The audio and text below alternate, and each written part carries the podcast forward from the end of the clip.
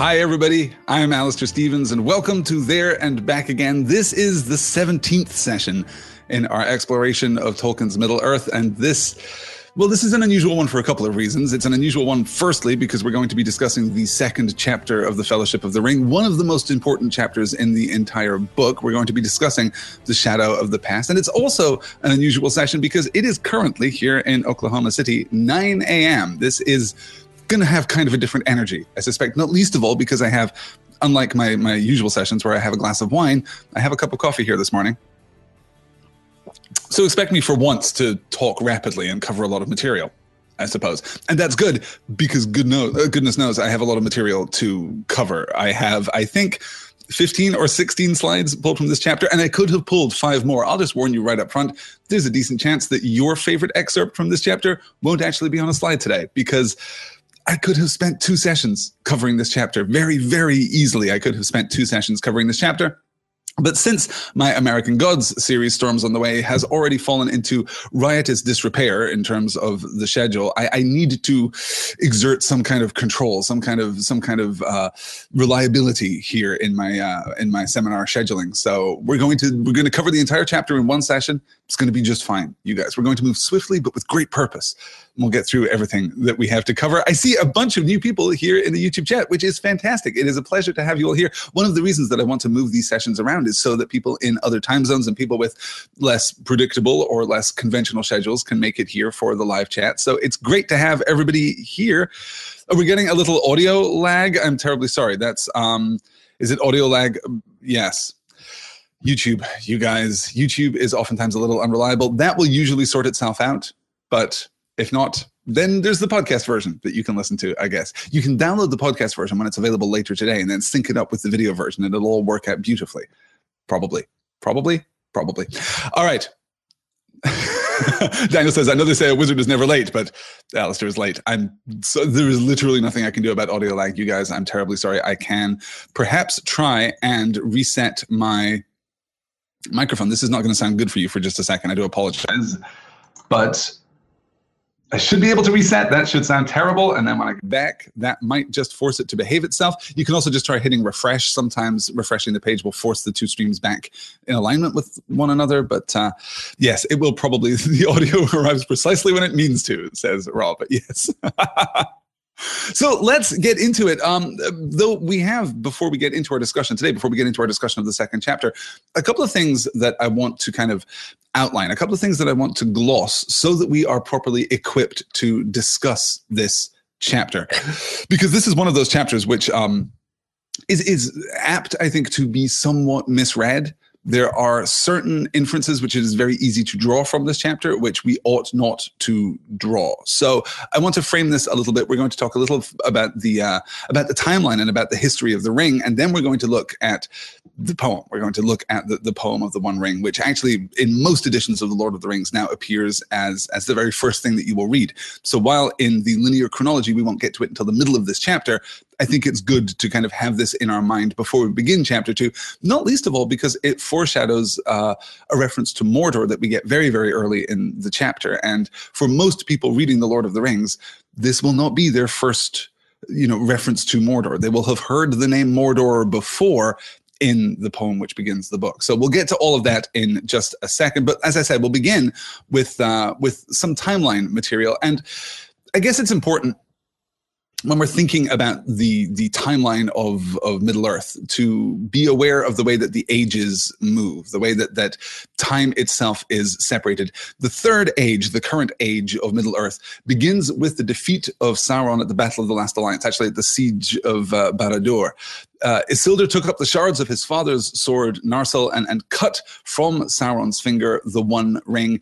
The end of that war is the beginning of the Third Age we'll look at the history of the ring in just a moment. But I want to look first at the ages of some of our hobbits because we mentioned last time that that some time has passed now since the long expected party and it is important, I think, that we have a firm hold on our hobbits, on our main cast here, and and how they are different from one another. So Bilbo returns home from his adventure to the Lonely Mountain in 2942 of, of the Third Age. That's that's man reckoning. That's that's the third age calendar. Shire reckoning is slightly different. Shire rec- uh, the Shire was founded in 1600 of the third age. So in order to get a date from Shire reckoning, you just subtract 1600 from the third age date. In order to get a third age date from a Shire reckoning date, you just add 1600. It's very easy, very straightforward. It's all fine. So Bilbo returns home in 2942. In 2968, Frodo is born. In 2980, Sam is born. In 2982, Meriadoc Brandybuck is born. In 2990, Peregrine Took is born. In 3001, Bilbo turns 11 years old and leaves the Shire. In 3018, Gandalf returns to the Shire and tells Frodo about the One Ring. This is where we are now. Thus, it has been, as we start this chapter, 76 years since Bilbo got the ring, and 17 years since the long expected party. That's important. It matters that this much time has passed. And certainly, if you're coming to The Lord of the Rings with a knowledge of the Peter Jackson movie adaptations, it isn't at all clear that any time has passed or any significant amount of time has passed between the party and Gandalf's return. And that does change things a little, though, of course, time is enormously mutable in the Peter Jackson movies. We'll talk about those when we get to them about you know 18 months or two years from now um, so the ages of our, our core cast here Frodo is, as we're told here, 50 years old. Now, 50 for hobbits is not quite what 50 would be for men. 50 for hobbits is maybe 30 it kind of has that feel it's that putting aside you know all childhood kind of moving into your your mature adulthood. You're no longer in a transitional phase. You are now assured and adult and, and ready to take up the responsibilities of life. Though it's fascinating that we're told that this is the age that Bilbo was when adventure came knocking on his door, that we're getting ever closer to that. And Frodo is very aware of that. So Frodo is 50. Sam, as we begin this part of the story, is 38. Merry is 36. And Pippin is 28 years old, which for a hobbit is basically a teenager. Um, we are going to see from Pippin later in the story some very impetuous, very youthful behavior. And it serves us well to remember that Pippin is a kid. Pippin is basically half Frodo's age. That's important to remember as we move forward. And we must remember, too, that Frodo is simply more mature. He is separated from Sam by social class, as we discussed extensively in the last session. But he's separated from Merry and Pippin by almost a generation. I mean, he is simply older. He has had more experience. He is much closer to Bilbo than they are. They know Bilbo. I mean, they know him personally, obviously, but but they know him primarily from reputation. If we think Pippin is 28 years old now, and the unexpected, uh, the long expected party, excuse me, was 17 years ago, Pippin's personal memory of Bilbo must be basically nothing basically nothing. So it's important to remember how much time has passed and, and where we are in the chronology here. Um, let me catch. oh, Pippin is such a baby, says, says Princess Ostrich, echoing uh, uh, Heroes and Bards here in the YouTube chat. Yes. Yes. Um, we're talking about dating hobbits. Is that where we are now? I'm kind of into that. I'm kind of into that. Yes. Oh, Diam says my four-year-old cousin is playing outside the window. He could take the role of Sam. Just keep an eye out for his clippers. If he is still cutting the grass, then you're fine. If he stops, it's because he's eavesdropping on stories of elves. Though your house may not even have eaves. David asks, I wonder what a hobbit date looks like. Just hanging out at the Green Dragon. That's very good. Um, Emily says, I can't imagine a hobbit date without food and drink being very involved. Yes. Interesting. 50 is when they become, quote, sensible, says Jackie Boatman. Yes, absolutely. Yes, yes. A hobbit date without food, says Shane, is a deal breaker. And Tom says a hobbit date would definitely involve the close inspection of prize winning vegetables. yes, very likely. Very yes, I imagine a lot of a lot of uh, a lot of genteel fetes and things like that. A lot of a lot of uh, village fairs. Um, it's interesting because again, this is one of those elements of Hobbit culture that we just simply have no idea about. I mean, how on earth did Bungo Baggins and Belladonna Took meet, let alone fall in love, let alone get married? My inclination would be given the kind of presumptions that Tolkien seems to make about the nature of life in the Shire, my, my inclination would be toward a kind of a kind of Jane Austen formal dances, you know, formal declarations. You should ask the parents, etc., etc., etc. At least among the gentle hobbits. Certainly among the the working class blue collar hobbits, things would be presumably a little less formal uh, a little more. Uh, a little more modern, we might say, but um, yeah, it, it would be interesting to speculate, and we will have a chance to talk very obliquely, very fleetingly, very, very limitedly uh, about Hobbit romance right at the end of the book, of course. No boat rides, though, says Shane. Far too scandalous. Yes. And Jackie says if a Hobbit date is like Sam and Rosie's understanding, you just go to her family's pub and smile at her from across the room. There are worse ways to do it. I guess there are worse ways to do it. All right. Uh, oh, and Kate says the hobbits definitely do festivals like May Day dances, right? I mean, presumably they they would have to. Uh, the the long expected party is singular and endures in the memory and the imagination, but it doesn't seem to be a one-off event. The hobbits are very familiar with parties. Now we know that they have lavish birthday parties in which gifts are given, and we know that because of that uh, that societal convention, basically every day you're going to get a gift from someone. You're going to even in a relatively small, relatively tight knit community, it's going to be someone's birthday most days. So you're going to have this kind of convivial, communal atmosphere. But certainly most of what we see from from Hobbit um, recreation activities, most of what we see of, of Hobbit leisure time, I suppose, is very much in the order of of kind of idyllic British countryside leisure time. So we're uh, we're never told that hobbits specifically play cricket. I could easily imagine hobbits playing cricket. I can imagine hobbits playing cricket with some warm beer in the sun. It would just be a lovely day, you know. It, it is evoking that spirit of Englishness and and of England. Yeah.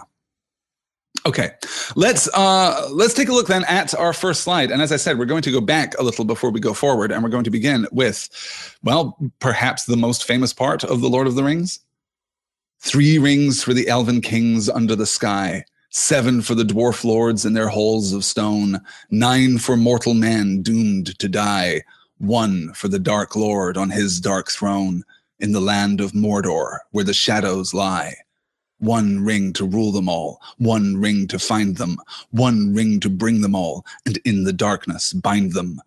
In the land of Mordor, where the shadows lie. The most important thing to understand when you're looking at this poem is that it is basically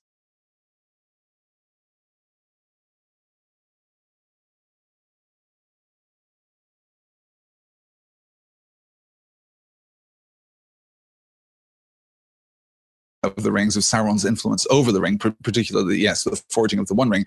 But those two lines, one ring to rule them all, one ring to find them, one ring to bring them all, and in the darkness bind them, that is a direct quote of Sauron as he is crafting the ring. This is the moment when the uh, when the elves themselves learn that they have been betrayed, learn that that Sauron's fell influence is corrupting the One Ring which is why, by the way, it stands apart in terms of its meter too.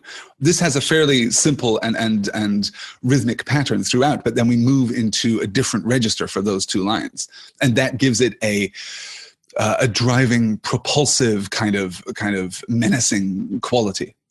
Three rings for the elven kings under the sky.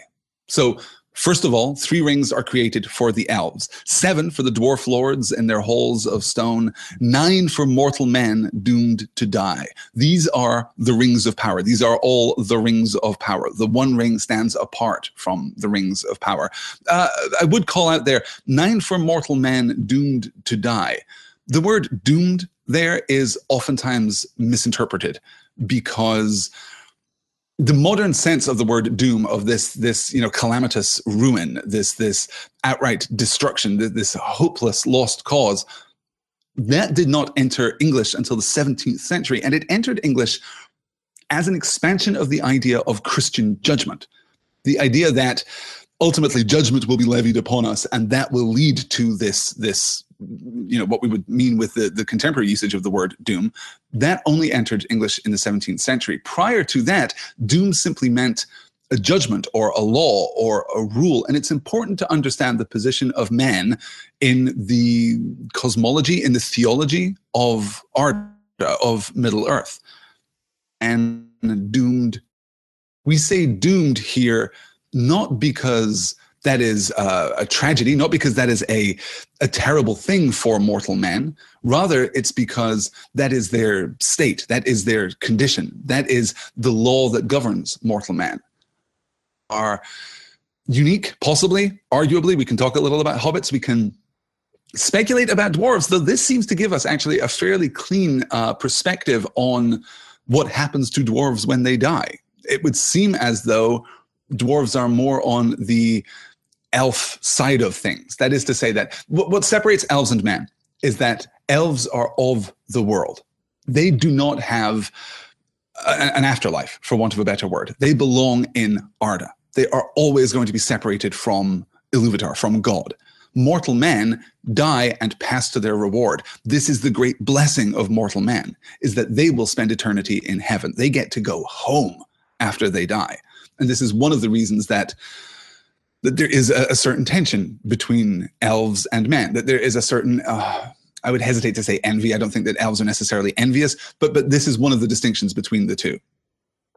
Um, Melissa says, Are there men who aren't mortal or who is writing this poem? No, I, I, don't think that there are men who aren't mortal. I think that there are, I, I think that mortal man here is is tied very closely to that because of course we must remember the, the consequence of the ring so nine for mortal men doomed to die mortal men are doomed to die mortal men are going to die and pass to their ultimate reward except for those who wear the nine because of the corruption of sauron they will not die and move on to their ultimate reward Instead, they will linger. They will be stretched like butter over too much bread, as Bilbo said in the last chapter. They will remain as ringwraiths, as the Nazgul. That's the origin of, of the Nazgul who will meet very soon, in fact, depressingly, frighteningly soon, in fact. So, mortal men doomed to die is in direct opposition to the existence of the Nine Rings. One for the Dark Lord on his dark throne. This is the one ring in the land of Mordor where the shadows lie. So we have this beautiful frame. So Three rings for the elves, seven for the dwarves, nine for the men, one for the Dark Lord in the land of Mordor where the shadows lie. Okay, that's pretty punchy. That's pretty uh, pretty descriptive. We get a strong sense of of where the rings are and what the rings are, and that's all good. But then we transition into this this rhythmic, propulsive piece of poetry. One ring to rule them all, one ring to find them, one ring to bring them all, and in the darkness bind them in the land of Mordor where the shadows lie. And of course, I remember reading this poem, gosh, the first time that I read The Lord of the Rings, many, many, many, many years ago, when I was a, I was a, a, a lumpen and callow youth, um, as Tolkien would have said, I'm sure. Um, and I remember being somewhat frustrated that that the One Ring to rule them all. That's so good. The poetry there is so strong. The rhythm there is so strong. Why didn't Tolkien just continue? Why didn't he just do another pass on this? Why didn't he just revise this poem again and make it like a little better? Why didn't he just extend that rhythm through the whole thing? And of course, I now realize and have understood these many years that it is entirely deliberate. It is supposed to be disquieting the introduction of that rhythm feels like the introduction of, of war drums or the introduction of a heartbeat it's it's very powerful. Yeah. Oh, Jackie here is, is giving us the gloss of the uh, Jackie here is giving us the gloss of the history of the rings. Yes, I was going to talk about this a little later. Let me kill this slide here. I don't think we need this anymore. Uh, Sauron has the nine. He actually possesses the nine rings. The nine rings were given out to mortal kings. They were turned into wraiths. They were turned into the Nazgul, and Sauron then took them back. Though, and this is going to be relevant to a discussion that we will have later can't give them out again. Um, one of the possible explanations about Gandalf's uncertainty regarding the One Ring is that maybe, maybe, maybe Sauron has taken one of the nine and distributed it again. We are told that of the seven dwarf rings, three have definitely been recovered by Sauron. We know that for sure. And the other four have all been consumed by dragonfire, which makes for a pretty good story, makes for a pretty good legend, doesn't necessarily tell us that that's, you know, that, that they are completely out of the game. I mean, Gandalf presumably didn't witness dragons destroying four dwarf rings. You know, even the wise in general, reliable sources all didn't witness the destruction of four dwarf rings. Though, even there, it's so good, you guys. It's so good that this connects back to the story of the Hobbit. That the idea that the dwarf rings were supposed to corrupt too. The dwarf rings were supposed to transform the dwarf lords into Nazgul too, or into the dwarf version of Nazgul too, but they didn't. They didn't work because dwarves are less susceptible to that kind of thing than men are. Pretty much everyone is less susceptible to that kind of thing than men are. But it is said that the presence of a ring uh, heightens, uh, exaggerates dwarven avarice. At the heart of every dwarven hoard, there is a ring. that, that this is why dwarves accumulate gold and wealth. And of course, as we know, when you accumulate gold and wealth, you inside this is exactly how you get dragons, you guys. Is the, do you want dragons? Because this is exactly how you get dragons. So the fact that the dwarf rings have been consumed by dragon fire actually speaks rather beautifully to the notion of dragon sickness and avarice and greed that we saw back in the pages of The Hobbit. The three elven rings are still protected. More on those later. And of course, the one ring. Well, the one ring is curious, and and I guess I have a couple things to say about this. Um, let me get my dates straight here. So the One Ring was forged around the year 1600 in the Second Age, which is about 5,000 years before this story begins, before the Lord of the Rings begins. Sauron bore it until the end of the Second Age, when it was taken from him by Isildur during the siege of Barad-dûr. That was 3,000 years ago at this point. So Sauron creates the One Ring wears it for 2000 years. No one else touches it. No one else you know goes anywhere near it. He wields it. And, and at this point of course sauron is is physically present in in middle earth. So he's wearing the ring for 2000 years. It is cut from his hand by isildur who then takes it up and and claims it as his own. Isildur is the second ring bearer. Isildur wear, wears the ring, carries the ring for two years until he is attacked by orcs at the Battle of the Gladden Fields, where he is slain and the ring is lost into the river Anduin. It stays in the river for two and a half thousand years before it is recovered by first Deagol, who claims it. He's he's exploring the river, as we'll get the story from Gandalf within this chapter. Deagol is swimming and exploring the river, and he finds the ring and claims it. It is his ring. He is the third ring bearer. He is then murdered by Smeagol, who takes the ring. He is the fourth ring bearer. Smeagol is then driven out of his home. We get the story from Gandalf later, as I said. He's driven out of his home. He goes beneath the Misty Mountains. He is there for 500 years, a, a little over, well, a little around 500 years, depending on exactly how the timeline lines up. But he is the fourth ring bearer and becomes, of course, Gollum. He loses the ring to Bilbo, who is the fifth ring bearer. That's it. That's the entire history of the ring. Five ring bearers in, in all of history. Six now that Frodo has taken it. Two, though Frodo's relationship with the ring is slightly different too, and we'll, we'll explore that. There are some very subtle hints in this chapter that um, that make me wonder about Frodo's relationship with the ring and and the degree to which Frodo is capable of resisting the ring. So when we talk about the ring having awareness and having agency and, and, and wanting things, apparently what the ring wanted was to lay on the bottom of a river for 2,500 years. What the ring wanted was not certainly to be wielded by Isildur. Terrible things presumably would have happened. Terrible things from the perspective of the ring. Again, we can speculate about what what he would have done with that. But the ring wanted to lay on the bottom of the river for 2,500 years and then wanted to live in a cave for 500 years. Isildur had it for two years. Deagol had it for 10 minutes. Smeagol held it for 500 years. And Bilbo now has had it for 76 years. And well, I guess Bilbo had it for 50 years. Frodo's had it for 17 years. That's pretty much where we are now. And while we're talking about ring bearers, I invited a little criticism last time that we talked. I invited, I, I, deliberately provoked you all, and I can only apologize for that because I said very casually that Bilbo is the only person to ever willingly give up the ring, which is true. I will stand by that, but you need a certain kind of uh, clarification there. Bilbo is the only ring bearer who has given up the ring.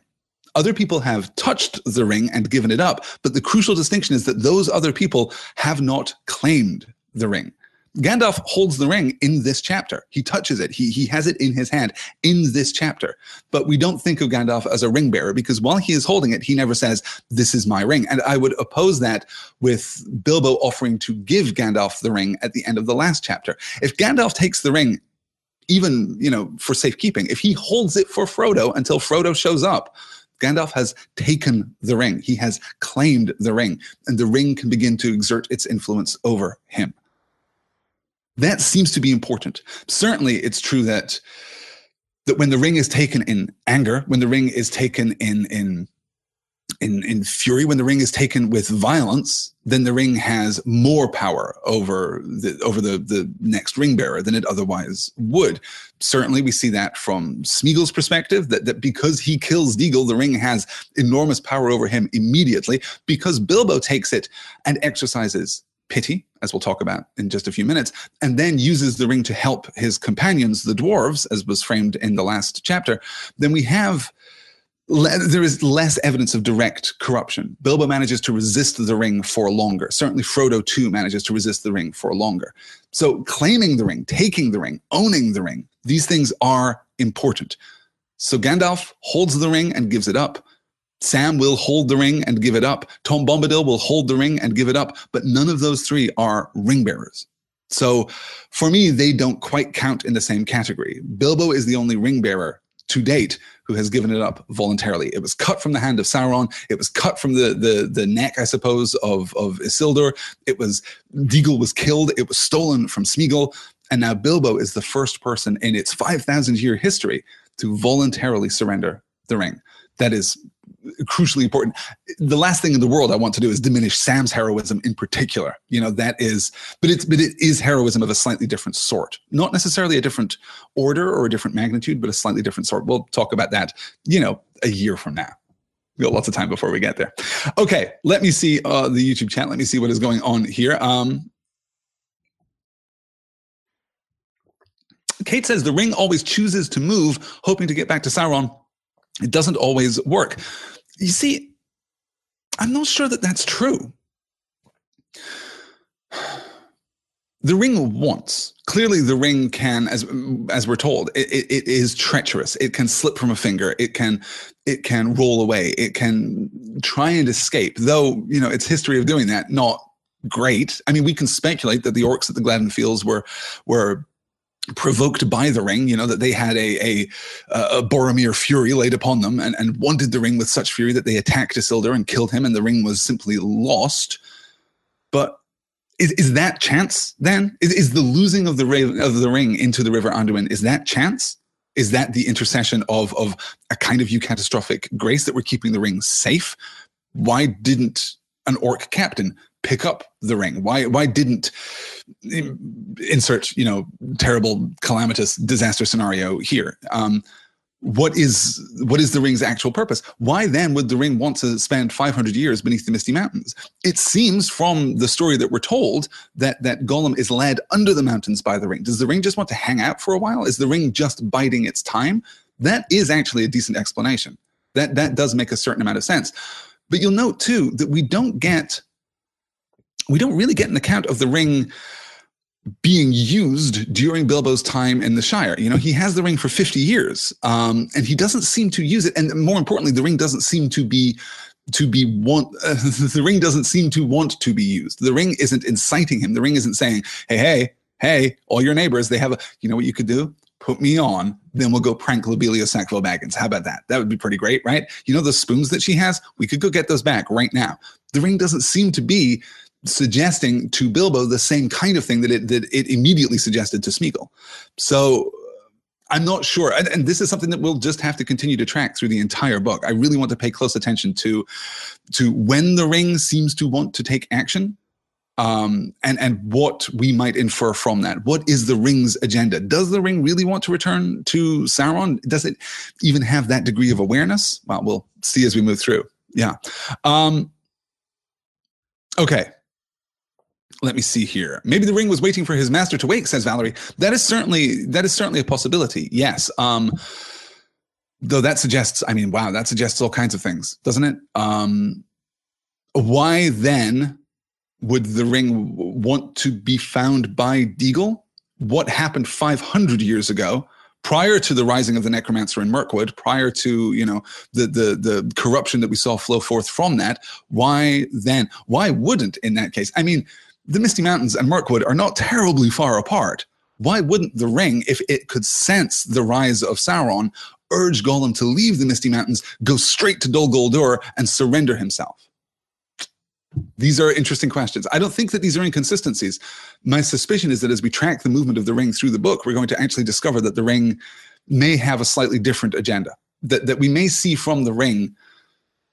Yeah, okay, I'll throw this out here. We may see from the ring kind of an inverse of that eucatastrophic impulse. Um, when we talked about the eucatastrophic impulse, uh, narratively speaking, we were talking about the intercession of grace. We were talking about the fact that that eucatastrophe happens within Tolkien's secondary creation because ultimately, ultimately, things turn to the good. Because ultimately, the world is a good and just place. And sometimes that requires calamity, but there is also luck. There is also good fortune. There is also eucatastrophe. I'm beginning to suspect that if we track the ring very closely, and I should say, I don't know for sure. I've never done this. I'm doing this as I move through the book with you all, you know, as, as a part of this series. Um, my suspicion is that as we track the ring, we're going to see something to the to the the, the contrary. We're going to see a kind of, uh, I guess it would simply be a catastrophic impulse, right? We, we would see the intercession of, of malice rather than the intercession of grace. So let's pay attention to that. Guys, we are really not, uh, we are really not making any progress through this week's session. There's a lot to talk about. Um, Jackie says Sauron thought the ring had been destroyed by the elves. Everyone thought the ring had been destroyed. This is crucial. We're going to talk about this a little later, I guess. But um, everyone thought that the rings were accounted for. Everyone thought that, that the the the good guys the elves, the, the wise, the White Council, everyone believed that the ring had been lost into the Anduin and swept out to sea and would never be seen again. It's been two and a half thousand, it's been 3,000 years at this point. It's been 3,000 years since anyone even thought of the ring. No one has paid any attention to it. Saruman the White, as we're told within this chapter, his area of study uh, uh, are, are, are the rings. He pays more attention to the rings than anyone else. And he is certain and sure that the ring has gone, that the One Ring has gone. It is no longer a factor. So when we're talking about Gandalf figuring out the ring, well, we'll we'll talk about that when we get to it, I guess. Yes. Okay. Excellent. Excellent. The ring is evil like the desolation is evil, says Shane. Environmental. That's interesting. And Melissa asks, is the ring like a Horcrux? Yes. Basically, yes. Um, kind of. Kind of. Um, a one to one comparison will not serve you well there, but it is true that Sauron imbued the ring with some fraction of his power. Sauron is diminished because of the presence of the ring. And this is one of the things that will always afflict the forces of evil within the world of, of, of Middle Earth. Sauron creates the ring, he imbues the ring with some fraction of his power, and then loses the ring. Ah, I am now less than I was. This is part of the reason why returning the ring, the ring itself is, of course, enormously powerful it, it is a powerful magical artifact, but it carries within it a fraction of Sauron's essence, power. And because Tolkien was so reluctant to to pin down like a, a system of magic if Tolkien had been a contemporary fantasy writer, if he had been writing in the shadow of his own work, as every other fantasy writer of the 20th century did, then he would, and also in the shadow of Dungeons and Dragons, as every other contemporary fantasy writer did, then he would have codified the rules of magic. That seems to be something that that would, had Tolkien been writing 50 or 70 years later, that would be something that had that, that would speak to him you know formalizing the rules of magic maybe not unlike formalizing the rules of a constructed language for example Tolkien didn't do that. He was deliberately loose on, on what magic is. He preferred words other than magic, for example. He preferred elfcraft and enchantment. He preferred these more traditionally, you know, fairy words for associations with magic. Um, and you'll you'll rarely see, if ever, outright magic spells in the D and D tradition, or or even in the you know the tradition of Merlin. You'll rarely see that kind of spell casting. There are hints here and there, but usually magic is more subtle and magic is more treacherous. That's certainly true of the the imbuing of power into the One Ring. Um, but it is the return of the ring to Sauron that will make Sauron completely unstoppable. There is just no hope. If Sauron gets the ring back, we are done, and we everyone else in Middle Earth is just done. So it's not just the ring as a magical artifact, but it is also the separation of the ring and Sauron. Sauron is diminished while the ring exists. Okay. Let me see here. Not really a Horcrux, says Jackie. Yeah, yeah, ish, ish, says Jackie. Yes, that's fair. Um, okay. Good.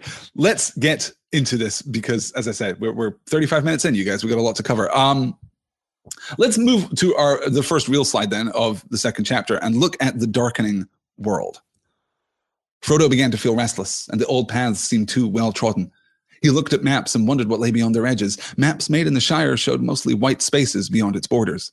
He took to wandering further afield and more often by himself, and Merry and his other friends watched him anxiously. Often he was seen walking and talking with the strange wayfarers that began at this time to appear in the Shire. There were rumors of strange things happening in the world outside, and as Gandalf had not at that time appeared or sent any message for several years, Frodo gathered all the news he could. Elves who seldom walked in the Shire could now be seen passing westward through the woods in the evening, passing and not returning. but they were leaving Middle Earth and were no longer concerned with its troubles. There were, however, dwarves on the road in unusual numbers. The ancient east-west road ran through the Shire to its end at the Grey Havens, and dwarves had always used it on their way to their on, on their way to their mines in the Blue Mountains. They were the hobbits' chief source of news from distant parts, if they wanted any. As a rule, dwarves said little, and hobbits asked no more. But now Frodo often met with strange dwarves of far countries seeking refuge in the west. They were troubled, and some spoke in whispers of the enemy and of the land of Mordor. That name the hobbits only knew in legends of the dark past, like a shadow in the background of their memories, but it was ominous and disquieting. It seemed that the evil power in Mirkwood had been driven out by the White Council, only to reappear in greater strength in the old strongholds of Mordor. The Dark Tower had been rebuilt, it was said. From there, the power was spreading far and wide, and far away east and south there were wars and growing fear. Orcs were multiplying again in the mountains. Trolls were abroad, no longer dull witted, but cunning and armed with dreadful weapons and there were murmured hints of creatures more terrible than all these, but they had no name. We talked a little last time about the way in which The Lord of the Rings reframes the content of The Hobbit. It raises The Hobbit into a more mature uh, and, and certainly more operatic register. We're no longer concerned just with hobbits and hobbitry. Now there is a whole wide world out there, and we're going to tell some stories about it. So there are some specific references here. I mean, we get the elves passing into the west, of course. We get the dwarves seeking refuge in the west, not the same west. The elves are going to the capital W west. The dwarves are going to the, the Blue Mountains in the lowercase w west. Um, but we see here that the hobbits are still reclusive. The hobbits do not seek news, but Frodo does. Frodo is already exceptional.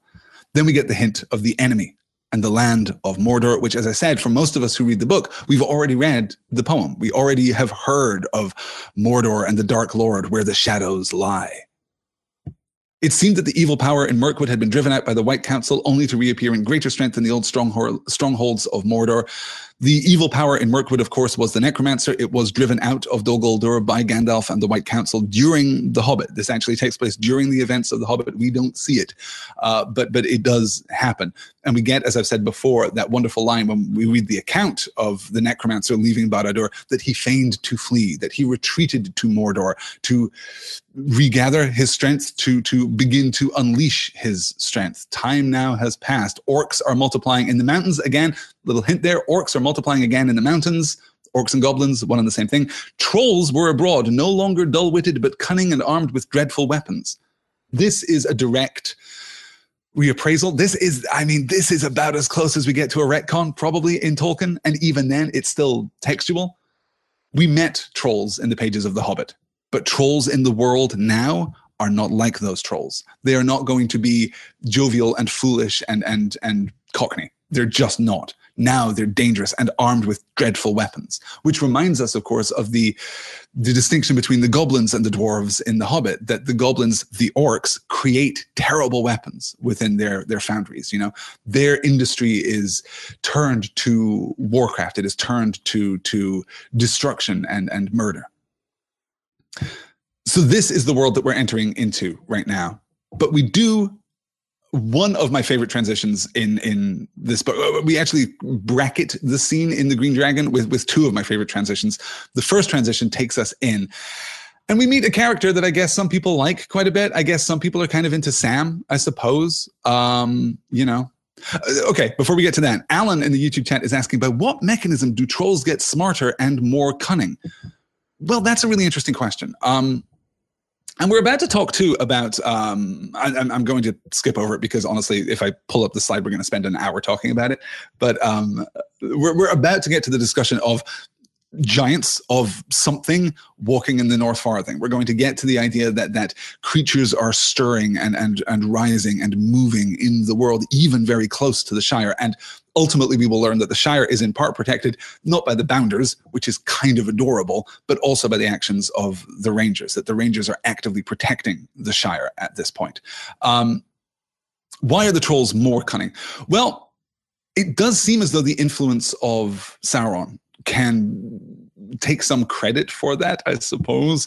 It can also mean that that the the weapons themselves are are somehow having uh, having an effect. It's difficult to be sure exactly again because magic is so squirrely in, in in Middle Earth. It's difficult to be sure what exactly has has turned the trolls, but certainly they are going to be. I mean, okay, let's be completely candid here. This is a retcon. It super is because we don't want jovial, dumb trolls that we had in The Hobbit, but we do really want trolls because trolls are cool and are uh, a part of this world building and are you know an interesting kind of of, of element a, a component to sauron's forces. We want trolls but we've established trolls so we're going to change trolls but we're never really going to explain why. I think you can look at if we assume that trolls and orcs are connected that they are kind of, of, of, of biologically connected that is to say that they are innately evil they are corrupted they are not simply they are not a natural race in the way that the elves or men or hobbits are. They're not even a fully autonomous race in the way that dwarves are. They are only ever servants of Sauron. And this is there are some kind of trivial oppositions to Tolkien that involve allegations of, you know, racial insensitivity and racial prejudice and outright racism from from some uh, from some critics of Tolkien. I don't think that's valid. I, I, don't really think that that's a valid interpretation because the orcs are not a race. They are only servants of Sauron. Now, that gets a little complicated because, of course, the goblins that we meet in The Hobbit do seem to have an internal culture. They do seem to have some kind of. Um, some kind of, of cultural autonomy in that sense. The goblins in The Hobbit are more of a distinct race than the orcs that we'll see in the Lord of the Rings. But even then, we can argue that because Sauron's influence has has waned, and though the necromancer is rising in Mirkwood, he's not back yet. Um, I, I, think that we can argue that the orcs are corrupted, that the trolls are corrupted, and thus, because they are corrupted and and tied somehow magically to Sauron's power as Sauron resumes his his role, as he once again grows in his power all of these creatures that serve him, all of the creatures that have been corrupted by him and, and are, are connected to him in that sense, will rise in power too. That certainly seems to speak to the idea that, that again, evil falters in part because it expends itself in the creation of evil. You know, Sauron creates the rings, but then when he loses the rings, well, now he's diminished. Sauron imbues his forces with his own power, but as those forces falter, he himself is diminished. So there is a, a kind of um, a kind of twisted version of secondary creation there, which is, of course, you know, the foundational principle of of of Arda of Middle Earth. So I can see something there, um, but I'm not entirely sure the mechanic by which all of this is. I'm not entirely sure. For me, it works kind of thematically, but is there an actual, you know? Do we go and give the trolls, you know, limitless pills? Do we go and say, you know, hey trolls, did you know that you only use 10% of your brain? No, no, no. Put down that that dwarf. They really don't taste good there was a cave full of like elven treasure right there. You could have used that. You could have bartered some of it for better food, if nothing else. I don't know.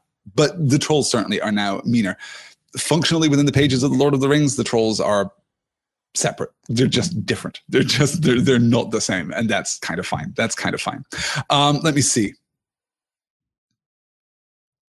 Um, we're talking about the the yes the yes. Diam says Sauron can't create his own stuff. He can only pervert what's there. Yes, this is um, this is yes, exactly right. Because Sauron is corrupt because evil is corrupt. It cannot actually engage in secondary creation. And, and here's the distinction.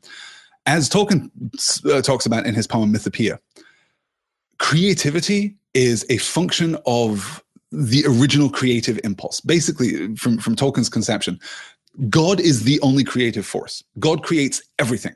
That white light, as Tolkien had it, is refracted through us prismatically and allows us to create, but we are only creating using that original creative impulse. We can refine it and and and contain it and and move it and and guide it, but it is not our creative impulse. But if you are cut off from that light, as Sauron is, as Morgoth was, then you can't use that light to create. So in order to create, you must expend your own internal energy that's that's kind of the difference between the, those two creative impulses. Um, as Jackie says, the orcs are an example of the machinations of Morgoth, not a racist slur. It's a connection to Lucifer. Yes, good, good. Um, let me see. Is there something I need to settle here? Uh, I wow. Okay, we're talking about Sauron. Um, yes. Okay. Let's do. We're talking about the deep history here. We're talking about the deep history of of um. Uh, we're talking about what Sauron is and what Gandalf is, and. Mm, I, I guess I don't really want to talk about the Maiar right now because I would like to hold that back probably until the Silmarillion. Honestly, I think that's probably the best place to talk about that. And every week I bring up the fact that we're going to do the Silmarillion, and it's just becoming more and more true the more that I say, it. okay, we really must, um, yeah, we really must push on. Um, yes, Morgul's too. Um, okay, we need at the least to look at the Ainulindalë. We'll, we'll, we'll definitely do that. Um, but I am halfway through my appointed time, and I have so many more slides to get to. So let's go and meet Sam, shall we? Let's get into the uh, the Green Dragon here and talk with Sam. All the same, said Sam. You can't deny that others beside our Halfast have seen queer folk crossing the Shire, crossing it, mind you. There are more. Uh, there are more that are turned back at the borders. The Bounders have never been so busy before. And I've heard tell the elves are moving west. They do say they're going to the harbors, out, out away beyond the White Towers. Sam waved his arm vaguely. Neither he nor any of them knew how far it was to the sea, past the old towers beyond the western borders of the Shire. But it was an old tradition that away over there stood the Grey Havens, from which at times elven ships set sail, never to return. They're sailing, sailing, sailing over the sea. They're going into the west and leaving us, said Sam, half chanting the words, shaking his head sadly and solemnly. But Ted laughed. Well, that isn't anything new if you believe the old tales, and I don't see what it matters to me or you. Let them sail. But I warrant you haven't seen them doing it, nor anyone else in the Shire. I apologize as I'm reading that slide. I'm getting some technical difficulties here, so I was a little distracted while reading that slide, but I think everything is okay. Um, let me see here. Um, Yes, yes. As David Hoffman says in the YouTube chat, Sam. Yes, Sam's Sam's pretty good. Um, so this is our introduction to Sam, and we should, of course, acknowledge right up front that this is essentially a recapitulation of the discussion that we had in the previous chapter. In the previous chapter, we had Hamfast Gamgee, we had the Gaffer sitting down with the Miller, and of course, the Stranger from Michel Delving. So we have that generation offering their perspective on what has happened in the Shire. Now, 17 years later, we have Sam sitting down with Ted Sandyman, the miller's son. So two generations right here have i mean of course we must remember that that first discussion took place in the ivy bush. The second discussion takes place in the green dragon. So our location has changed too. I kind of like to think that the ivy bush is like the old man pub and that the green dragon is like the hip place. There's like you know a dartboard and a jukebox and a pool table and it's kind of just a little more chill if you like for the young hobbits. Um, but we definitely have these two generations of, of, of basically fathers and sons having effectively the same discussion or or at least a discussion that speaks to similar themes. The world is getting darker outside. The world is getting more dangerous. Sam here is, is we're we made the point about uh, giants moving in the in the North Farthing. Uh, perhaps we can talk about that at some future point when we get to uh, when we get to an opportunity to talk about that at some future point. Um, but Sam is saying here, you can't deny that others besides our Halfast have seen queer folk crossing the Shire, crossing it, mind you. There are more that are turned back at the borders. The Bounders have never been so busy before. And as I said earlier, the Bounders, this is quaint and fairly parochial, I suppose. Um, what's really protecting the Shire? It, we're not talking about you know a handful of hobbits with feathers in their caps and shiny little badges. We're talking about the Rangers. They are protecting the Shire still. And I've heard tell that elves are moving west. They do say they're going to the harbors out beyond the White Towers. Sam waved his arm vaguely. Neither he nor any of them knew how far it was to the sea, past the old towers beyond the western borders of the Shire. But it was an old tradition that away over there stood the Grey Havens, from which at times elven ships set sail, never to return the elves, as we've already been told by the narrator, are leaving. And Sam says they're sailing, sailing, sailing over the sea. They're going into the west and leaving us. Half chanting the words, we're told, shaking his head sadly and solemnly. There are two things that we learn here. The first is, of course, Sam's fascination with elves, that Sam is is interested in elves, that Sam has heard stories from old Bilbo, that that, that Sam believes in elves in, in a very powerful way. He, he wants elves in a very powerful way. Um, he wants to, to, to know elves and to experience elves. But we get something equally important here. We know already that Bilbo taught Sam to read, but it seems as though Bilbo has taught Sam more than that. They are sailing, sailing, sailing over the sea. They're going into the west and leaving us half chanting the words. Sam is reciting poetry. Sam is making up poetry. Sam is less prosy than his father. And here we see, in part, the influence of Bilbo Baggins on the younger generation. Ted Sandyman is clearly an outlier here. He's clearly he's he's winning a few cheap points at Sam's expense here in the bar, but Sam seems to be representative of a more progressive Hobbit culture. Certainly, when we meet and Pippin, we're going to see that that that progressive spirit embodied again. We're going to get the sense that actually it isn't that weird for Frodo to go on long walks. We can be worried about him specifically because he's going on longer walks and by himself more often, but we're not worried about him going on walks. We're not worried about him really talking with dwarves about him getting news. Merry and Pippin are interested in things throughout the Shire and interested in things even possibly beyond the Shire. Sam, the most blue collar hobbit, the son of the gaffer, you know, who is taking part in the family business that has run now for, well, I guess, I guess the gaffer didn't inherit the family business. He was apprenticed That's fine. But but Sam is now taking over for his father. He is now, you know, absolutely representative of what a blue collar hobbit should be, of what a working class hobbit should be. He, he's almost almost you know paradigmatic. Uh, he's almost paradigmatic of of that kind of, of role in this society, and yet he is moved by elves. He is connected with fantasy and with fairy. He wants these stories and is connected to with poetry. This is absolutely vital. Um, yeah, good.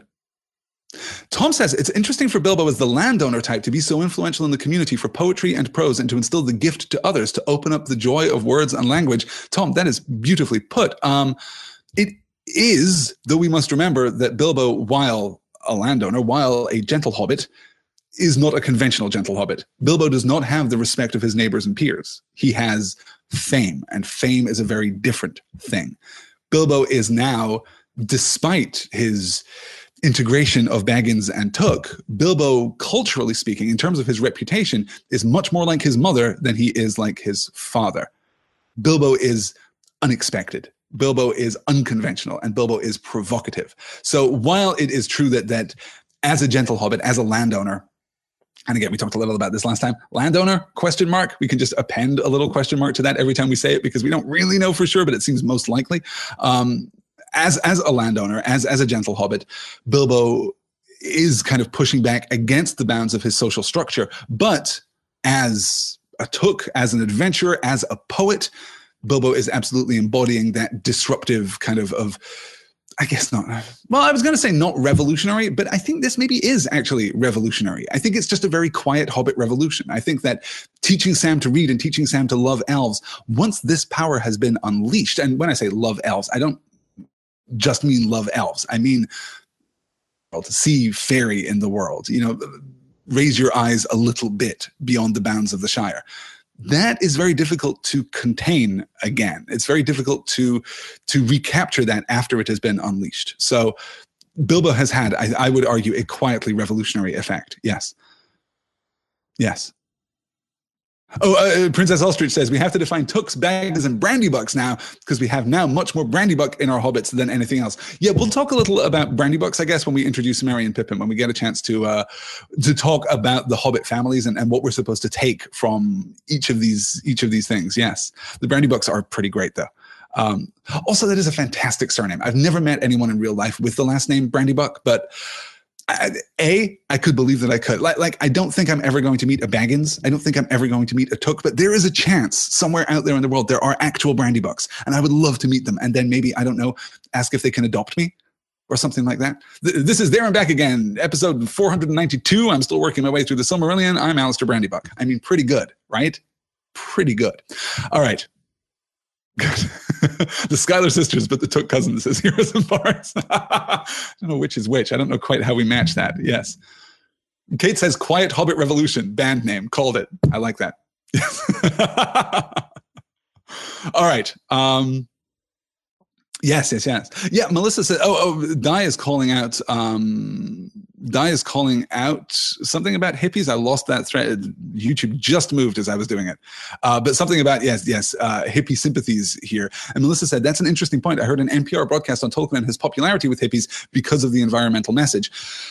Tolkien's environmental message is oftentimes overstated. I will say no more than that right now. We will have plenty of opportunity in the Two Towers to talk about how Tolkien views the environment. Um, it is easy to to casually take Tolkien's position on the environment a step or a couple of steps too far. We must remember that Tolkien's vision of utopia is the Shire that it is manicured and contained and loved and respected yes and one of the worst things that will happen in the Shire, in, the Shire later one of the worst things that will be done by Ted Sandyman later in the story is the cutting down of the trees that shade the Bywater Road. This is one of the worst things that will happen in the Shire.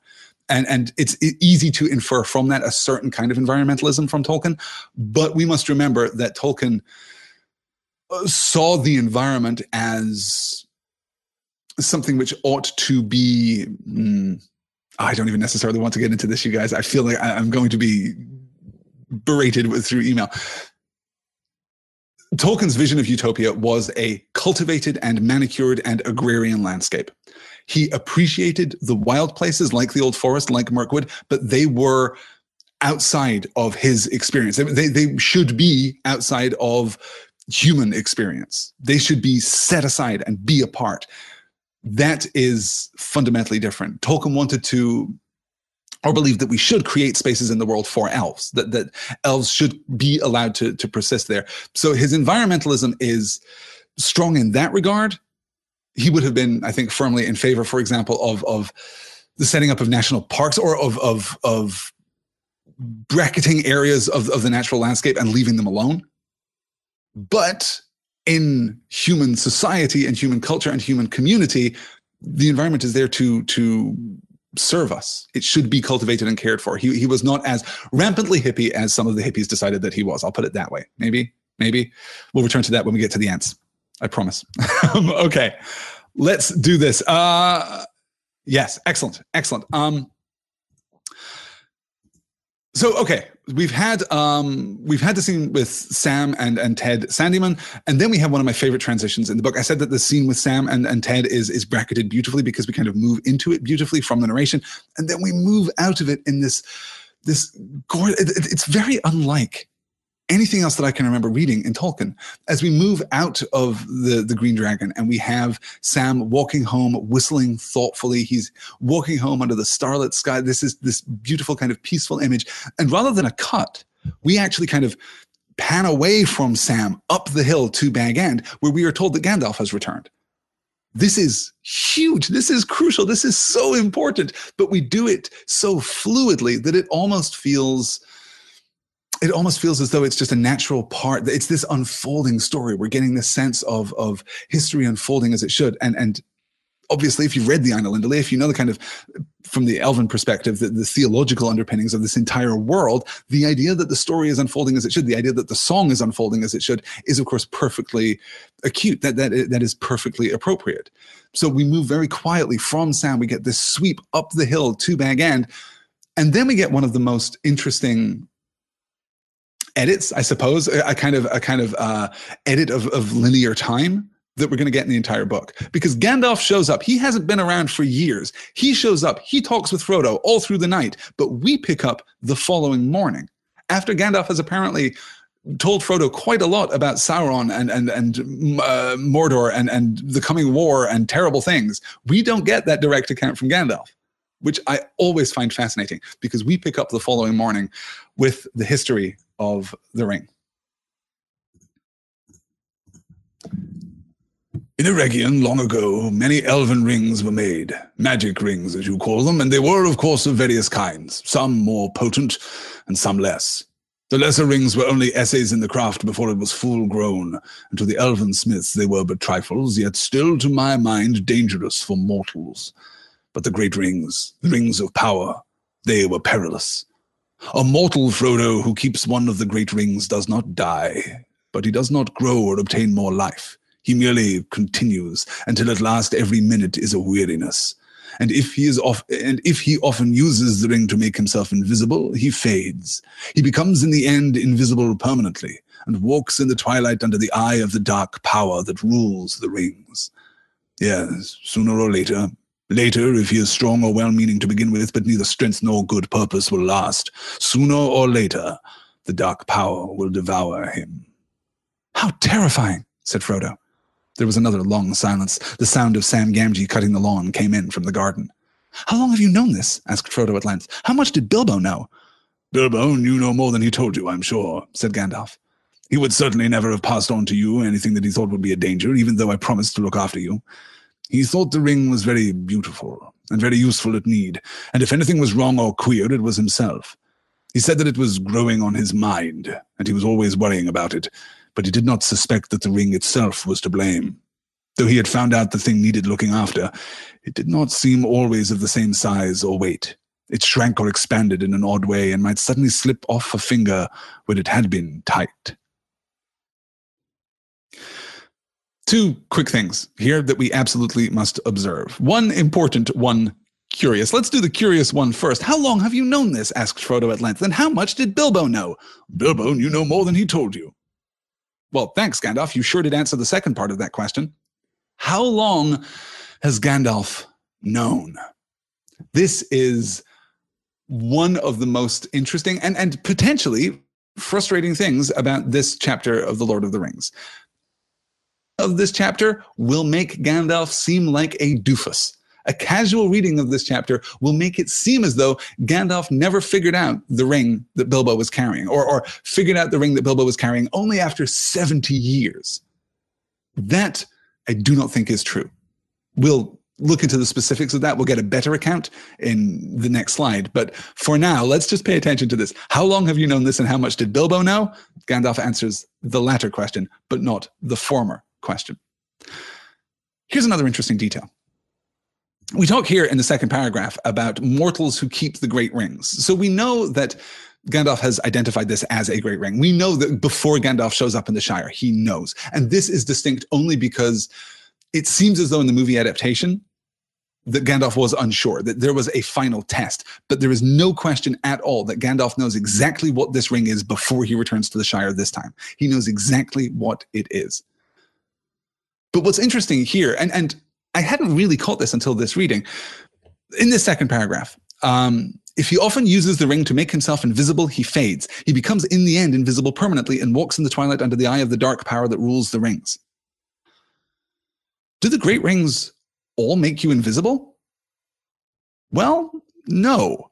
There's certainly no account of any of the other rings of the nine or the seven or the three. There's no account of those rings making anyone invisible. That's not what they do. They do grant longer life. That was the deal. That was why Sauron gave the nine rings to mortal men. He said, Hey, hey, hey, how do you guys feel about living forever? Firmly on the pro side? Let me give you these magic rings. They're pretty cool.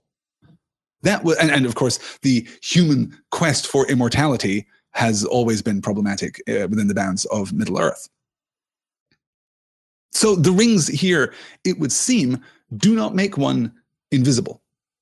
One ring makes you invisible. And even then, well, it's curious. We know from the siege of Barad-dûr that Sauron was not invisible when he was wearing the ring. It does not seem likely that Sauron would need a ring that would make him invisible. It seems as though Sauron would still want to be, you know, present. He's not the sneaking around stealing bread from his neighbors type. And we're going to get a very different perspective on this as we move into the explanation of Gollum. So all I want to do here is put a pin in this and, and say that I consider this proof when when when um, though Gandalf here is talking about the great rings, if he often uses the ring to make himself invisible, uses the ring. If he is talking about the great rings, as he was in the previous sentence, then we must assume that all of the great rings make you invisible, which does not seem to be the case in that, I guess, the third line of the second paragraph there on the slide, if he often uses the ring to make himself invisible, he's talking about the one ring. He already knows at this point. This is another piece of evidence that he already knows that he's uh, that he's uh, talking about the one ring. Uh, Princess Ostrich, Sauron sne- sneaking around Barad-dûr stealing apple pie. I love that. Yes. Um, would the ring make anyone who wears it invisible or just mortals? asks Austin. Uh, that's a really interesting question. We'll, we'll get to that in just a moment. In fact, we'll get to that, I think. No, I guess it won't be the next slide, but we will get to that when we talk about Gollum um, because there's a very telling line there. Yes. Okay. let's let's uh, move on to the next slide. I really am. I really am running so long. Okay, how long have you known? How long have you known all this? asked Frodo again. Known, said, said Gandalf. I have known much that only the wise know, Frodo, but if you mean known about this ring, well, I still do not know, one might say. There is a last test to make, but I no longer doubt my guess. When did I first begin to guess? He mused, searching back in memory. Let me see. It was in the year that the White Council drove the Dark Power from Mirkwood, just before the Battle of Five Armies, that Bilbo found his ring. A shadow fell on my heart then, though I did not know yet what I feared. I wondered often how Gollum came by a great ring, as it plainly was. That at least was clear from the first. Then I heard Bilbo's strange story of how he had won it, and I could not believe it. When I at last got the truth out of him, I saw at once that he had been trying to put his claim to the ring beyond doubt. Much like Gollum with his birthday present. The lies were too much alike for my comfort. Clearly, the ring had an unwholesome power that set to work on its keeper at once. That was the first real warning I, heard, I had that all was not well. I told Bilbo often that such rings were better left unused, but he resented it, and soon got angry. There was little else I could do. I could not take it from him without doing greater harm, and I had no right to do so anyway. I could only watch and wait. I might perhaps have consulted Saruman the White, but something always held me back. This is one of the more dense slides that we're ever going to cover in The Lord of the Rings, I guess, at least until we get to the Council of Elrond. There is so much going on here. Um, when did I first begin to guess? It was in the year that the White Council drove the Dark Power from Mirkwood, just before the Battle of Five Armies, that Bilbo found his ring. A shadow fell on my heart then. So from the first, Gandalf has been concerned about this ring. I wondered often how Gollum came by a great ring as it plainly was. He identified it as a great ring right from the jump. As soon as he knew that Bilbo had a magic ring, he knew that it was a great ring. And there are only a limited number of great rings in the world. He knew that it couldn't be one of the three because the three are protected. We, we know where they are. He knew within bounds of certainty that it couldn't be one of the nine. He knew at least that Sauron had retaken the nine from the Nazgul, but as I said, it isn't necessarily the case that that he that Sauron hadn't given out at least one of the nine again. I mean, if you have nine Nazgul, wouldn't you prefer to have 18 Nazgul? Wouldn't that be cool? You build a whole army of the things. I mean, it takes time for these things to work, but still, nonetheless, you can, you know, expend your power again. Sauron does not seem to have done that. We know that three of the dwarf rings were reclaimed by Sauron. And when I say we know, we can put quotation marks around that because we can't really be certain. We have, as far as I know, verifiable information on only one of the dwarf rings, which is the dwarf ring of, of Durin's clan, of, of Thorin's people. And then, of course, there there are the four dwarf rings that were, were consumed by dragonfire. We, we believe that that is the case. We believe that they have been destroyed, but we don't know for sure. And here's the thing in all of this, what is the most likely explanation? The One Ring has been lost for 3,000 years. And the story is that it fell into the Anduin and was swept out to sea. What reason does Gandalf have to believe that it is lying under the Misty Mountains? It is so much more likely under the Misty Mountains, you guys, that what Bilbo has found is one of the dwarven rings. Well, this raises the question again Would the dwarf ring make you invisible? Because that is the quality that the ring possesses.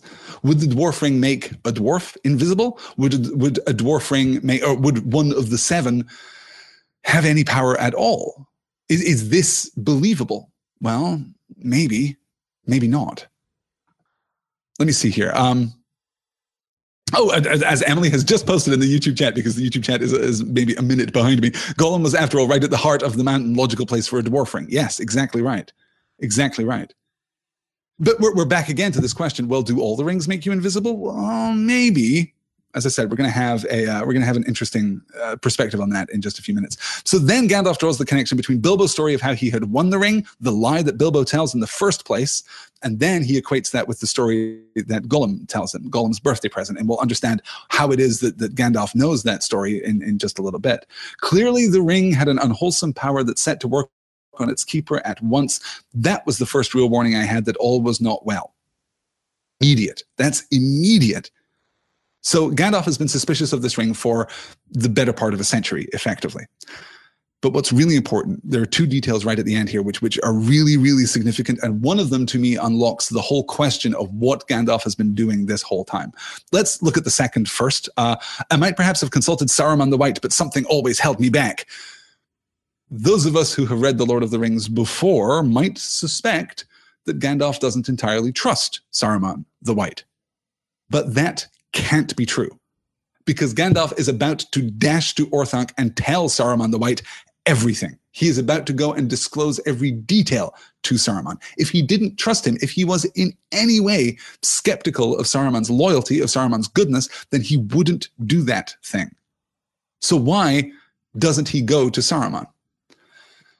I think it's because Saruman's the expert. I think it's because Saruman is the ring expert. He knows all about the rings. Gandalf doesn't necessarily want, as a junior member of his order, he doesn't necessarily want to go to Saruman and say, "Hey, you know how the One Ring has been, you know, lost for three thousand years. You know how it is now gone, how it is effectively destroyed, and how no one will ever get it again. Let me tell you about my buddy Bilbo, because he maybe has it. Does that sound weird? Does that sound okay? I think that is what holds Gandalf back and also perhaps a desire for secrecy, which is the more important part of this, this concluding thought here.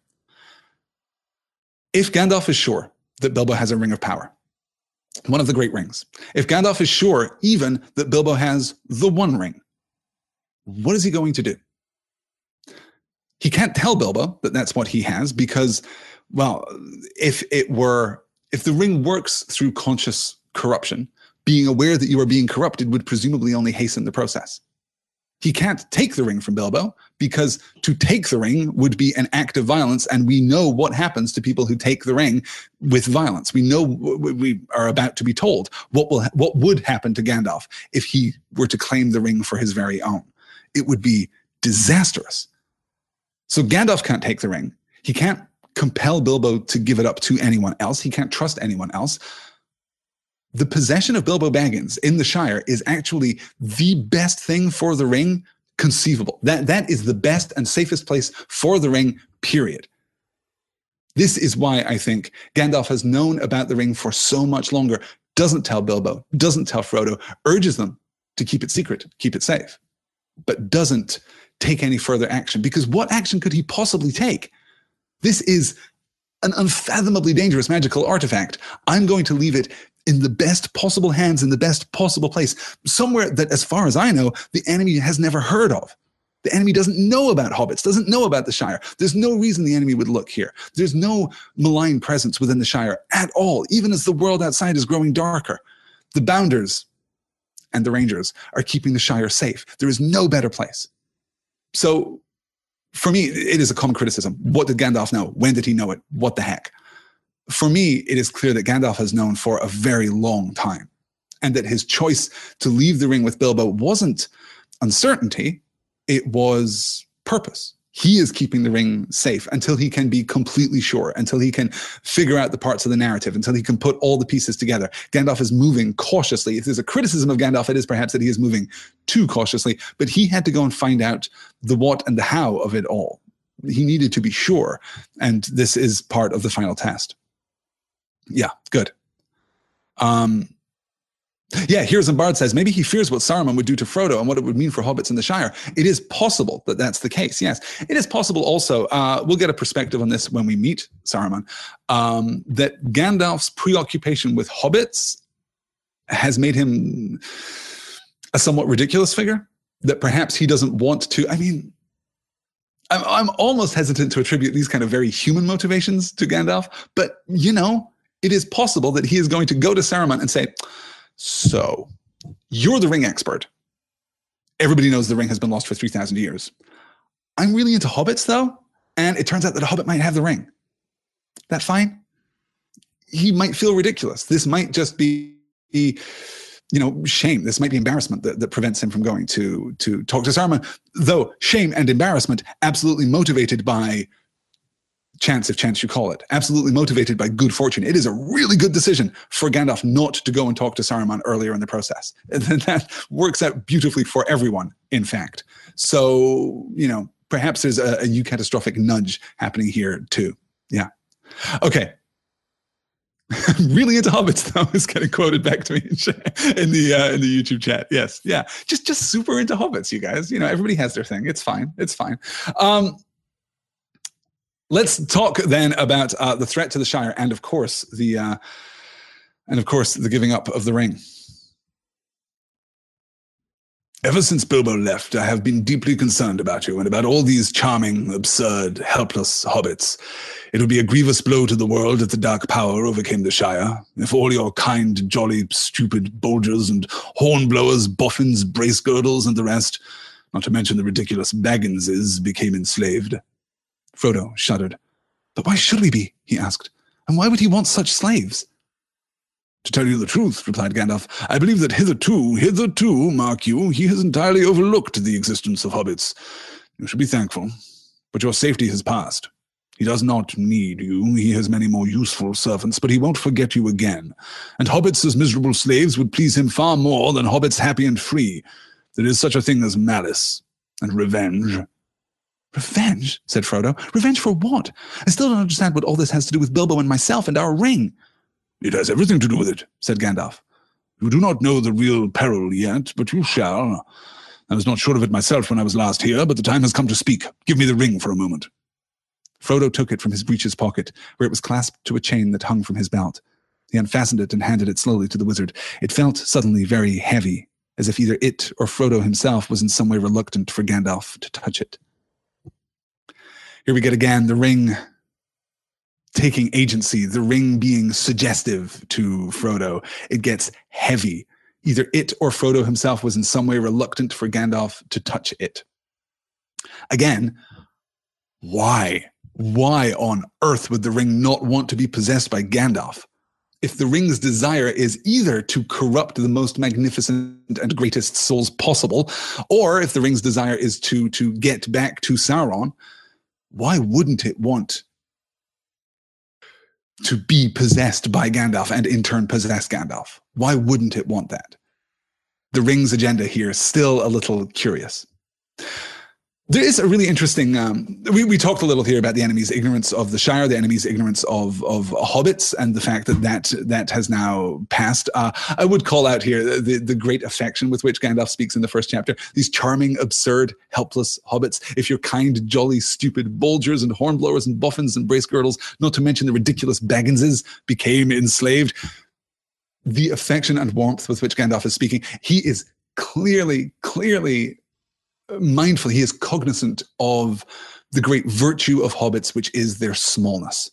The fact that hobbits are not great, the fact that hobbits do not value wealth or power. He sees their very absurdity, this charming absurdity, as a thing of value itself. And he makes that clear in, in the third paragraph here on the slide. You should be thankful, but your safety has passed. He does not need you. He has many more useful servants, but he won't forget you again even in the service of the enemy, even as slaves dominated by Sauron, the hobbits would be pretty useless. They're never going to be great. They are always going to be small. And that gives them value.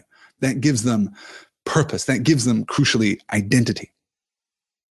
One of the things that I wanted to pull out, though, is in the fourth paragraph there, where Frodo responds, Revenge, revenge for what? I still don't understand what all this has to do with Bilbo and myself and our ring.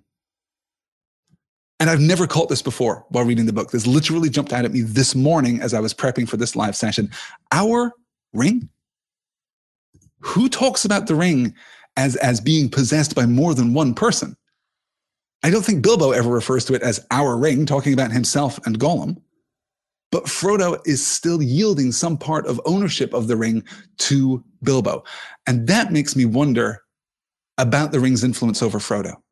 Is it possible that Frodo is, in some sense, incompletely a ring bearer? Is it possible that in some sense Frodo hasn't completely taken ownership of it, that, that in his mind, in his heart, the ring still in part belongs to Bilbo? I found that really fascinating. As, as Melissa's calling out here, yes, our ring. Yes, yes. Princess Ostrich says he offers the ring because he because he is afraid of it, but when the moment comes, he doesn't want to give it up. Yes, yes. Poor Frodo, no one wants his present. Jackie says Frodo keeps offering up the ring and no one will take it. Good, good. Oh, and Diane, this is beautifully put. I love Gandalf's massive respect for people so much less powerful or knowledgeable than himself. His values are so different from Saruman's. This is absolutely a um, this is absolutely a, a virtue common to the great the great and the good. And we talked about this last time as we were talking about Bilbo and the way that Bilbo condescends to the gaffer, the way that Bilbo uh, shares his his kindness and his charity and his his you know best intentions, his best virtues with someone of a different social order. He is looking down upon the gaffer, but not in the judgmental, you know, uh, not in the way that we would normally associate that term today. Bilbo condescends, Gandalf condescends, Galadriel and Elrond condescend. They look down upon with kindness and with grace. And that is crucial. Yes. Yeah.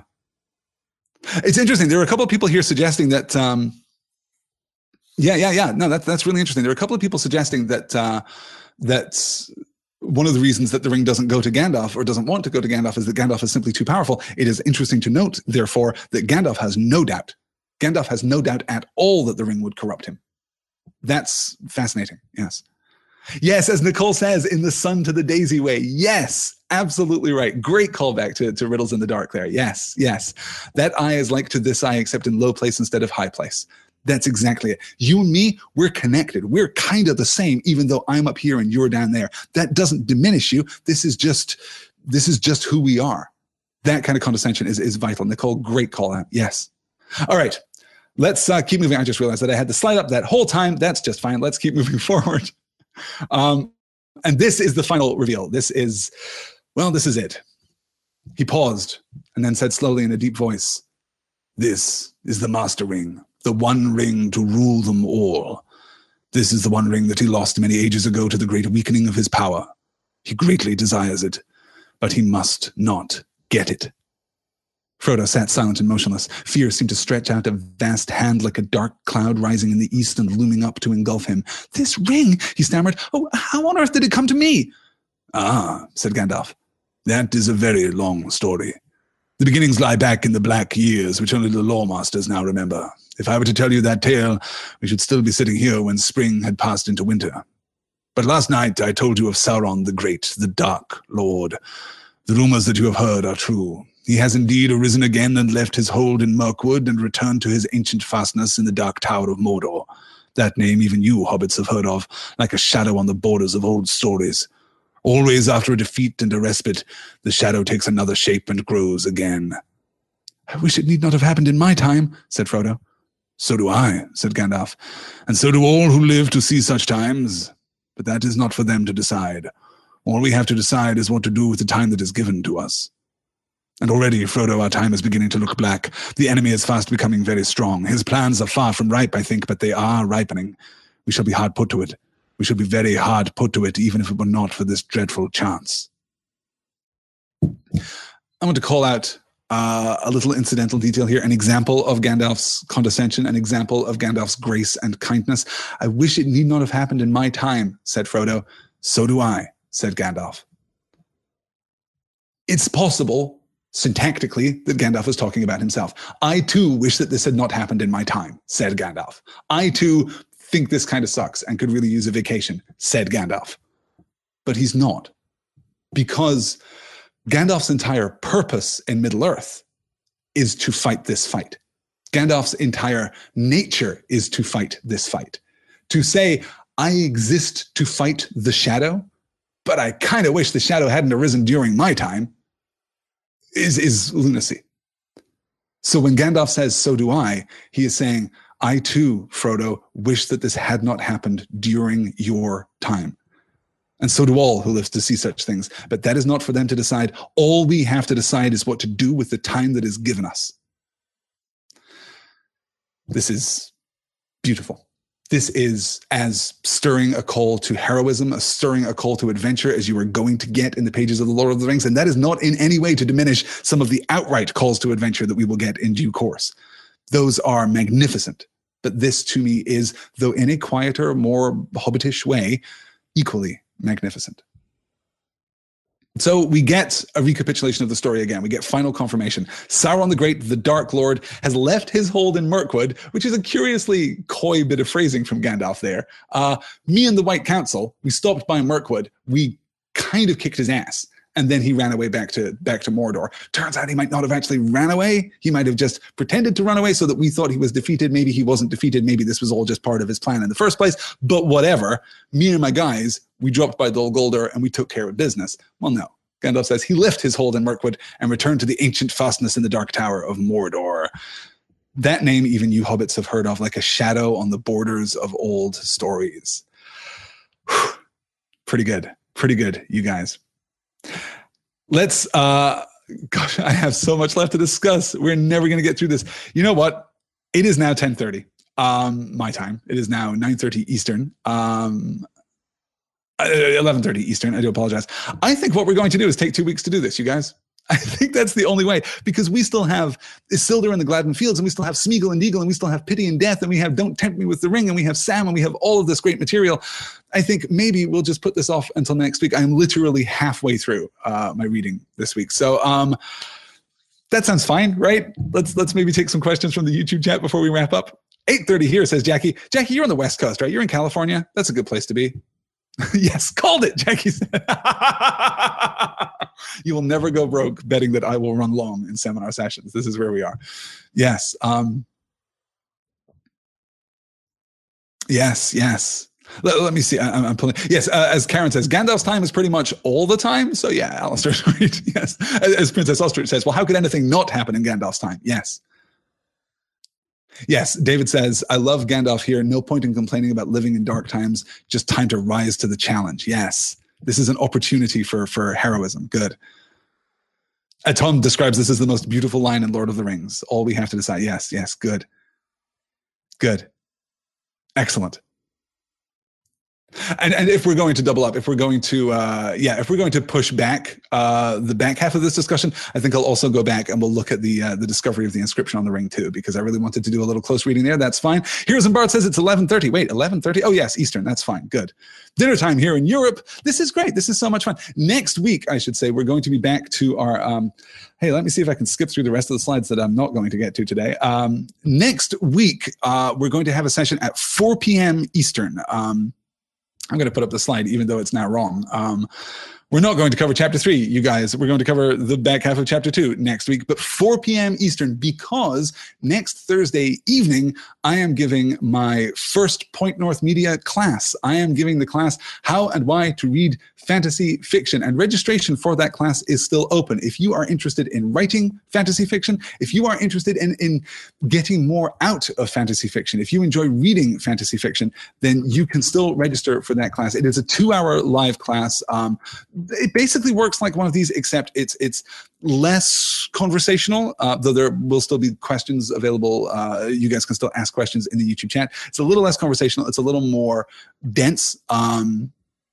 more instructive, I suppose, more didactic, I suppose. Um, but I'm going to spend two hours basically looking at the history of fantasy fiction, uh, the evolution of fantasy fiction, of course, the influence of Tolkien over fantasy fiction, and also how fantasy stories work? What is it that distinguishes a fantasy story from other kinds of stories? What is it that that that gives a fantasy story its shape? What are the archetypal structures and plots and characters associated with fantasy fiction? So it is intended i mean primarily for writers. If you write fantasy fiction it's going to be invaluable. But if you love fantasy fiction as a reader then you'll also get a uh, get I, I, think a lot out of it. Let me show you the uh, the slide here. It's not really a slide. It's my actual uh, web browser here Magic and Metaphor How and Why to Write Fantasy Fiction. This is available on pointnorthmedia.com. You can head on over there and register. Now, there are a few spots still open, but only a few. I think maybe. Hmm, maybe four or five. I can maybe lift that to six or seven, but then it starts getting unwieldy, and I want to be able to uh, to engage directly with with the the class. So please, uh, if you're interested in that, head on over to pointnorthmedia.com and register today. Let me cancel that slide. So that's going to be next Thursday. So we're going to do there and back again at 4 p.m. Eastern, and then the class starts at 8 p.m. Eastern. That is going to be a really fun day for me. I hope that you'll all be able to make it. Thank you so much for being with me this week yeah, everyone who predicted that we weren't going to get through chapter two, congratulations. I can't imagine how many weeks it's going to take us to get through the Council of Elrond at this rate. I mean, it, it can only be one. It can only be one, you guys. we'll do our best. All right. That's great. And then I should say, yes, the following week, um, it's 4 p.m. for, for there and back again next week, next Thursday. The following week, we will definitely do an 8 p.m. evening session. We will uh, get back on our regular schedule so that uh, those of you who can't make it during the day will be able to hang out and do this whole thing. All right. These early morning Thursday sessions keep throwing me off, says Josh Rims. I assume we're just starting. Nope. Sorry.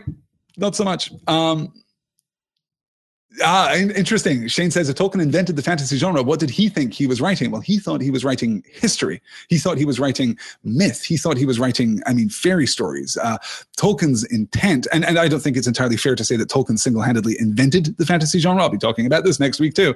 But uh, I do think it's fair to say that that his intent was never to write fantasy, quote unquote. There, there was no, I think, modern conception of fantasy at that time.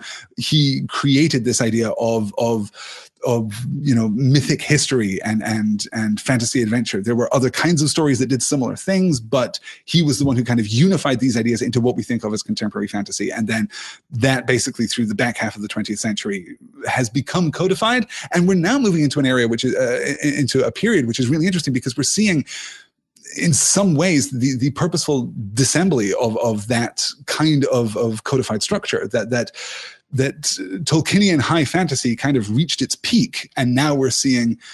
I mean, we saw the initial response, and this is always how how you know genres evolve. This is always how stories evolve a particular trend comes along, it rises, it reaches its peak, and then we get the obvious subversion of that. So instead of high fantasy, we got the rise of low fantasy. But now what we're getting is like a more purposeful deconstruction of high fantasy and and uh, uh, a unification of high and low fantasy. We get some really interesting writers like uh, like Patrick Rothfuss. I think is doing some really interesting work in this area. Uh, R. Scott Bakker is doing some really interesting work in this area. Though we're also continuing, you know fantasy being as broad and as divergent as it is, where we're also continuing different threads, different strands that would be in any other genre, the whole genre. But fantasy is is enormously sprawling. I can't talk about all of this right now because I'm going to talk about this next week. If you're interested in more discussion like that, head on over to pointnorthmedia.com and sign up for the class. Guys, thank you all so much for being with me here today. As I said, next week, 4 p.m. Eastern, we're going to do the second half of this chapter. Pinky swear, we're going to get through it. I promise.